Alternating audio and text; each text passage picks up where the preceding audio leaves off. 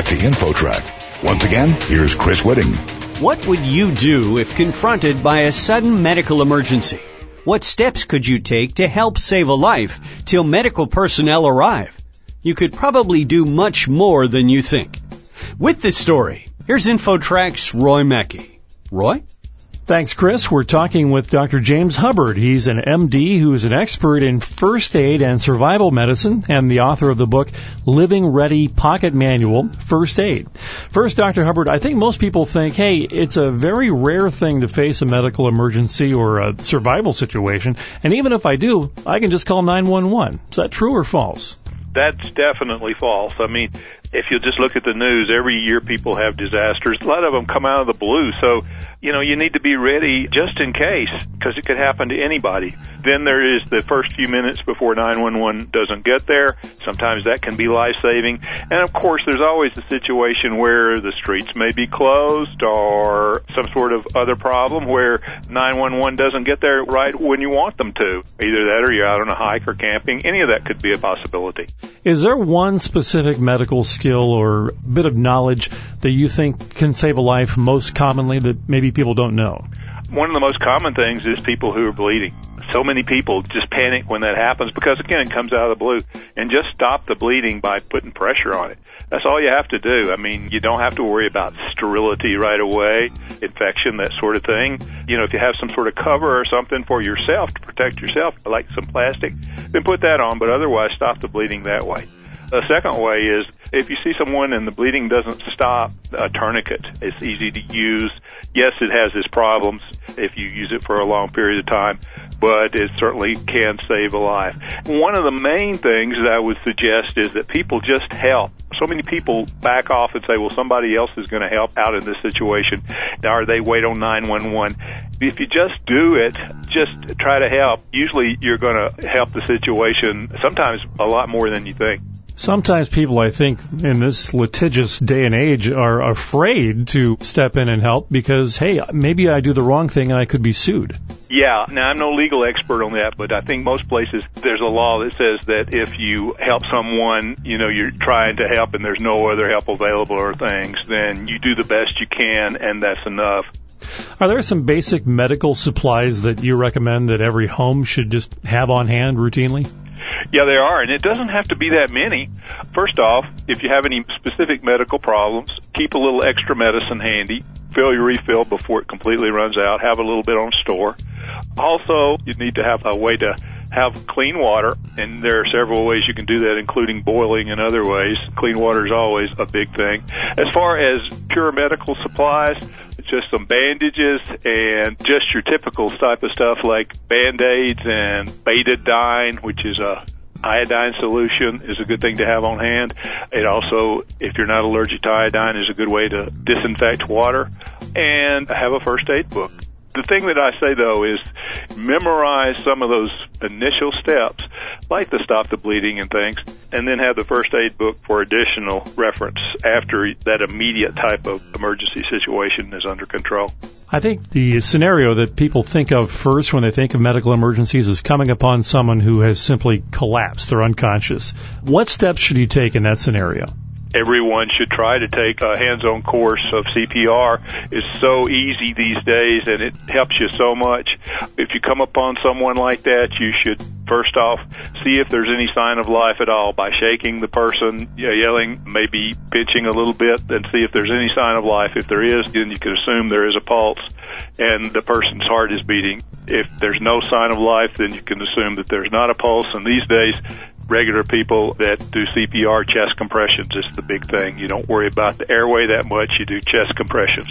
You get in the middle of the chest. You do it about 100 beats per minute, which is about the same beat as a song Staying Alive. Anyway, you do that. Someone's called 911, hopefully, and you start the chest compressions. If they are conscious are having signs of life, you do need to make sure that the airway's okay and you just pretty well support them. And if you don't know exactly what to do, then call 911 and just wait and watch and make sure that the person doesn't harm themselves. Even if the person is having a seizure, there's not a whole lot you can do during that time. You're just gonna if anything, usually cause problems to get worse. So you just make sure the person doesn't hurt themselves. One other thing in the urban areas, AED machines, automatic external defibrillators, they're fantastic for people who have collapsed and don't have a heart rate. They're the things that the paramedic is going to use, but you're going to be able to use it sooner if one's available. So you call 911, you look for an AED or have someone look for it, you give it a good 30 seconds to do that or so. Of course, if someone else is available, they can look and you can do the chest compressions. AED machines are so easy. All you have to do is open it, turn on a little button, push it, and the thing will give you information by audio of what to do from there. Of course, if somebody collapses and they don't have a heart rate or anything like that, and you don't do anything, then their chances of making it are pretty nil. If you do CPR, chest compressions, and you have someone come on the scene within a few minutes, you might get one or two out of ten that are going to make it. If you have an AED machine and you start that right away, it'll show you the procedures and the computer will look at the heart and see what to do and give it a proper type of shock. You can save about half of the people that way.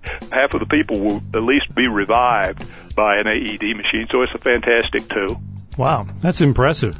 A lot of people have taken CPR courses. My wife and I took a CPR course when we were expecting our first child, but that's been a while ago. How often should someone take a refresher on that? I, as a doctor, I take it every two years. Certainly, you should consider doing it every two or three or, or four years. Things change.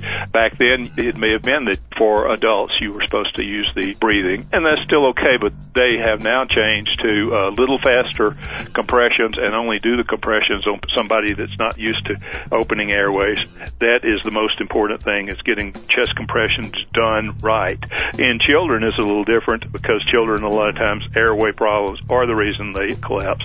You do still do the breathing, but not in adults unless you're an expert. One of the more common things that people encounter today are allergic reactions, anaphylactic shock. Can you talk about that a little bit? How do you recognize that and what do you do? If someone collapses, but they're showing some signs of life, or if they have all of a sudden have a really, really bad breathing, wheezing type problem, then they definitely could have an allergic reaction. Usually it's when they're eating something, uh, assuming that they're not choking, that could happen. And of course, bee stings or taking medications is common.